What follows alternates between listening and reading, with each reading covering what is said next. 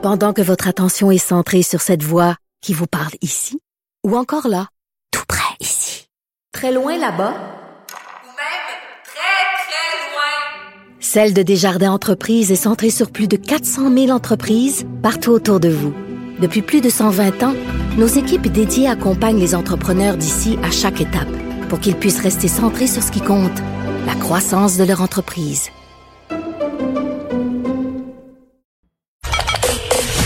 Joignez-vous à la discussion. Appelez ou textez le 187 Cube Radio 1877 827 2346. On va faire un retour euh, sur le point de presse et sur euh, le vaccin avec Roxane Borges da Silva, qui est professeure à l'École de santé publique, l'Université de Montréal. Roxane, bonjour. Bonjour. Bon, on a appris euh, quand même euh, tantôt que les MRC euh, des pays d'en haut et des Laurentides passaient au rouge, amenant avec tout ça une fermeture des restaurants, des salles à manger, parce qu'on avait littéralement une flambée des cas là-bas. Et ce serait lié justement avec le fait que des Montréalais, comme on, on a déjà parlé ensemble, se rendaient dans ces zones-là pour aller manger et que les gens continuent de se rassembler. Là, ce qu'on comprend, Madame Borges Silva, c'est que les prochaines semaines, les prochains jours seront critiques. Tout va dépendre euh, des comportements qu'on va adopter. Et le premier ministre qui essayait de mettre en garde euh, les gens contre les rassemblements, notamment fait référence à des parties de bureau. Oui, c'est vrai. Euh, c'est ce qu'il a, dit au point de presse. En fait, qu'il est inquiet pour les parties de bureau.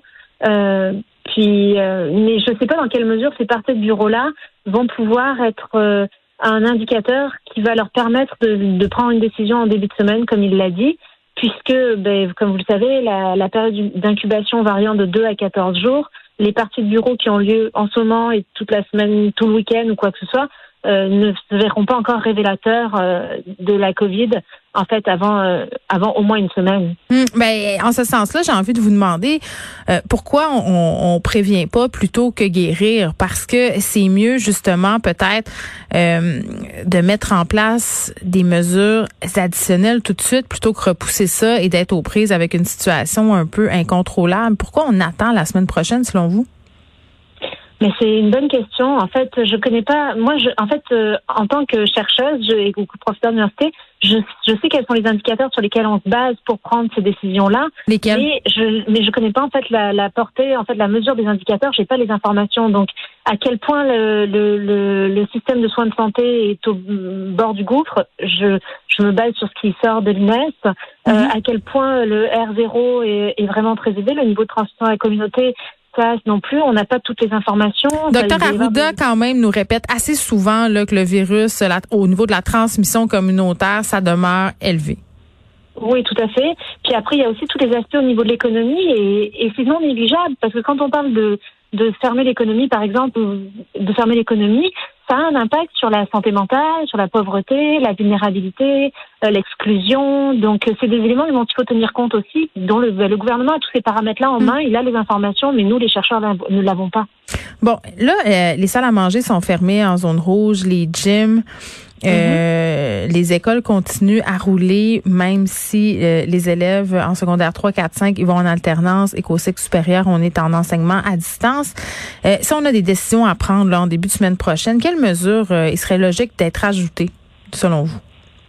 Et en fait, comme on le disait euh, dans la lettre ouverte euh, euh ben, avec les collègues, là, les 80 collègues qu'on a signés, euh, nous, ce qui nous semble important, intéressant, c'est de profiter de l'occasion du congé des fêtes, puisque l'économie tourne au ralenti, euh, pour en fait mettre sur pause le Québec et, mhm. et, freiner la propagation du virus. Donc, les enfants ne seront pas à l'école, c'est parfait, parce que c'est quelque chose de très important pour eux d'aller à l'école. Euh, donc la construction est déjà en vacances aussi. Il y a beaucoup d'usines qui vont être en congé. Alors profitons-en pour euh, ben, tout fermer et freiner euh, et donner un, bon coup de frein au virus pour pouvoir alléger notre système de soins de santé. En même temps, euh, Madame Borges da Silva, on se questionne en ce moment au niveau du gouvernement à savoir si on va permettre des rassemblements extérieurs. il y a Nina Machouf, qui est épidémiologiste, qui dit que de se rassembler à l'extérieur, ça pourrait constituer un compromis sécuritaire. Qu'est-ce que vous en pensez? Mais en fait, euh, Nima a complètement raison, c'est-à-dire que euh, en extérieur, le une personne qui est porteuse, en fait, le, virus se dilue beaucoup plus, plus facilement puisque l'air circule beaucoup en extérieur et reste et donc les aérosols ne restent pas en suspension. Donc si on tient une distance de 2 mètres et qu'on fait des rassemblements extérieurs dans une cour, on a de très grandes, on a, on a très peu de chances en fait d'attraper le virus si on a quelqu'un qui est porteur asymptomatique. Donc, euh, dans ce contexte-là, c'est sûr hmm. que ça pourrait être une bonne idée euh, en même pour temps, la population. En même temps, euh, puis tu sais, quand on ouvre la porte comme ça à des interprétations et des accommodements raisonnables, le risque, c'est toujours qu'il y ait des gens qui exagèrent parce que les rassemblements extérieurs, c'est beau, c'est une belle idée en théorie, mais en pratique, on sait que ça peut se compliquer avec l'alcool, avec le fait aussi de rentrer à l'intérieur, malgré que Madame Machos le soulignait, là, si on va aller aux toilettes à l'intérieur, si on le fait rapidement, qu'on est masqué, il n'y a, pas grand risque, mais c'est toujours ça un peu euh, le problème, le risque avec lequel on doit jongler, c'est le fait euh, d'ouvrir la porte à des interprétations qui pourraient mettre la sécurité des gens en péril.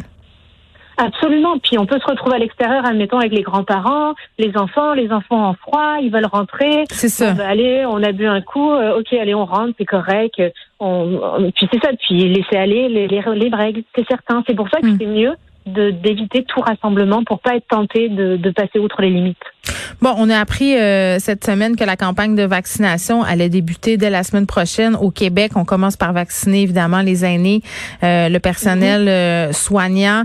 On ira ensuite avec les communautés éloignées. On se pose plusieurs questions par rapport à ce vaccin-là. Je parlais récemment à un professionnel, en fait, à un spécialiste des politiques vaccinales qui me disait qu'on allait peut-être un peu vite avec la distribution de ce vaccin-là. Du moins, ça soulevait des questions. Il y a beaucoup de personnes qui s'inquiètent. Euh, puis je veux juste préciser là parce que je trouve que c'est important de le faire, Madame euh, Borges de Silva, qu'on n'est pas en train de questionner la pertinence de vacciner les gens.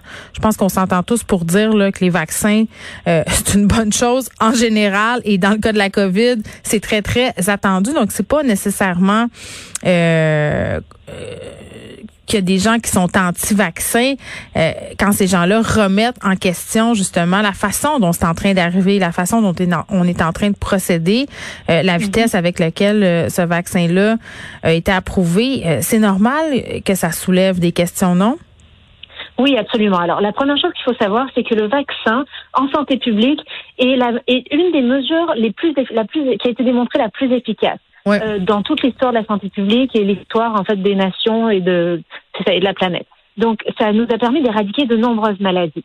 Euh, Aujourd'hui, dans le contexte de la Covid, euh, le, le, vaccin a été produit de manière très rapide pour répondre à ce besoin très urgent, ce qui est une très bonne chose euh, pour, euh, ben, ça, pour pouvoir permettre de, de, relaxer un peu toutes ces mesures sanitaires. Mais et donc ce vaccin a été produit dans des conditions rapides mais satisfaisantes est sécuritaire et on a été capable de démontrer que le vaccin est sécuritaire avec les essais cliniques qui ont été faits. Par contre, ce qu'on ne sait pas encore, c'est la portée de son efficacité. Alors, est-ce que le vaccin est efficace? Euh, C'est difficile à savoir. Euh, dans quelle mesure, en fait, le vaccin euh, permet, par exemple, de, de réduire les symptômes? Dans quelle mesure le vaccin permet de réduire la contamination? Dans hmm. quelle mesure, vous voyez, ces éléments-là font qu'on Oui, mais en même temps, euh, et pardonnez-moi, là, Madame Borges de Silva, euh, je comprends qu'on a testé en laboratoire les possibles effets négatifs euh, du vaccin, mais je disais José Blanchette ce matin dans le Devoir, qui a interrogé trois experts, et un d'entre eux disait, ce qu'on sait là, évidemment, c'est qu'en phase 3, il y a un minimum d'effets négatifs, comme vous le soulignez, mais on ne sait pas ce que ça va donner sur 3 milliards de personnes. On ne le sait pas encore. Mais vous savez, avec la loi des grands nombres, on est capable quand même de savoir que si ça marche sur 30 000, on a des intervalles de confiance qui font que si ça marche sur 30 000 personnes, il y a de très grandes chances que ça se reproduise en fait de manière identique sur les 6 hmm. milliards de personnes. Mais tu sais, quand c'est nous, quand c'est nous qui avons la complication, quand c'est quelqu'un qui est proche de nous, c'est toujours ça, hein, c'est la loi des probabilités. Puis évidemment, euh, comme avec tous les vaccins, euh, on a plus d'avantages que d'inconvénients à vacciner euh, parce que les risques, justement, sont minimes. Mais c'est sûr que les risques de complications, c'est ce qui risque de miner davantage la confiance du public envers le vaccin. Oui, c'est sûr. Et, et j'encourage quand même les gens et particulièrement les personnes à risque comme les plus de 80 ans euh, ou les personnes en résidence à se faire vacciner parce que c'est les complications euh, vont pouvoir être euh, être contrôlées. Bien sûr. C'est ça contrôlé. On a vu par exemple en Angleterre qu'il y a des chocs anaphylactiques qui ont été faits et ça et deux, ben, dans deux cas et mm. ça a tout de suite été euh, contrôlé et guéri. Donc les gens qui sont vaccinés sont pris en charge tout de suite s'il y a un problème. Mm. Donc, et par contre, ils vont être protégés contre la, la Covid et ne pas, ne pas en mourir. Quand on entend des experts souligner qu'au niveau de la FDA aux États-Unis, donc l'organisme qui est chargé euh, d'approuver euh, notamment le vaccin, mais tous euh, les médicaments aux États-Unis, quand vous entendez des experts souligner qu'ils ont perdu de la crédibilité dans la course à la COVID parce qu'on a mis beaucoup de pression dans l'optique d'une approbation, puis on pourrait aussi calquer cette question-là ici, parce que moi, la semaine passée, quand j'entendais le gouvernement, le GO, puis même au niveau du fédéral, les premiers ministres dire Bon, ben on va commencer à vacciner la semaine prochaine si Santé Canada approuve. Mais on s'entend que c'était un peu dans la poche déjà. Quand on entend des choses comme ça, est-ce que vous trouvez que ça fait perdre la crédibilité à ces organismes-là que sont la FDA et Santé Canada? Mais non, parce qu'en fait, ces organismes-là ont suivi tout le long du processus. Allô? Oui, allez-y. Ah, excusez-moi, je vous entends plus. Euh, ces organisations ont suivi tout le long du processus de Pfizer le, le, en fait, le développement du vaccin. Donc, mhm. en fait, euh, contrairement à des vaccins qui sont développés sur 10 ans, c'est ça, euh, c'est ça qui est important de préciser. On n'a pas procédé comme à l'habitude. C'est ça. Donc, en fait, euh, contrairement à des vaccins qui sont développés sur 10 ans que Santé Canada ou la Food and Drug Administration ne suit pas, à ce moment-là, ils arrivent avec ce nouveau vaccin-là, et puis il y a des études qui sont faites par Santé Canada hmm. ou la FDA. Mais dans ce contexte-là, le vaccin été très, très suivi par les organismes accréditateurs, accréditeurs comme euh, Santé Canada. Et donc, euh, le, arrivé au moment de demander l'accréditation, euh, les Santé Canada savait déjà comment ça s'était passé, avait suivi les processus et était capable de de donner euh, un, accord rapidement. Mais vous voyez, Madame Borges de Silva, c'est ce que je trouve euh, pertinent euh, dans le fait de vous avoir posé ces questions-là. Ce sont des questions qui sont légitimes, je trouve, de poser, qui inquiètent la population. Puis en même temps, quand on, on obtient les réponses, on est rassuré. Et il me semble que c'est encourageant. Le vaccin à la base, il est encourageant et de savoir que ça peut, que ça s'est passé comme ça. En tout cas, il me semble que on avait besoin des réponses à ces questions qui commencent à circuler largement. Puis là, on a su aussi que les écoles ne fermeraient pas aujourd'hui, du moins pas, euh, ça sera pas aujourd'hui ni la semaine prochaine, on imagine, mais est-ce qu'on pourrait s'attendre en terminant une prolongation des fermetures euh, des écoles après le congé si ça continue à grimper? Mais en fait, euh, personnellement, moi j'espère que non, parce que les enfants ont un, un, réel besoin de socialisation. Je parlais particulièrement aux primaires il y a un manque de maturité, si je veux dire, ou d'autonomie qui fait que des enfants au primaire ne pourraient pas suivre l'école en ligne. Il faut absolument pas arrêter l'école euh, pour nos enfants. Alors par contre, euh, au secondaire, peut-être qu'il pourrait y avoir des mesures comme un 4 à 6 semaines en ligne. Ce sont des jeunes plus autonomes. Et là là. Plusieurs l'ont mais plusieurs l'ont expérimenté en tout cas euh, au cours de au cours de l'automne avec les, les cas Covid dans les classes. Donc ça pourrait être une mesure temporaire pour freiner la propagation si jamais on avait des éclosions euh, qui continuaient dans les écoles. Mais par contre, au primaire ou dans les écoles ou qui reçoivent des enfants à défi, c'est pas quelque chose que je recommanderais. C'est important de maintenir nos enfants à l'école. Très bien, Roxane Borges de Silva. Merci, Madame de Silva, qui est professeure à l'école de santé publique de l'Université de Montréal.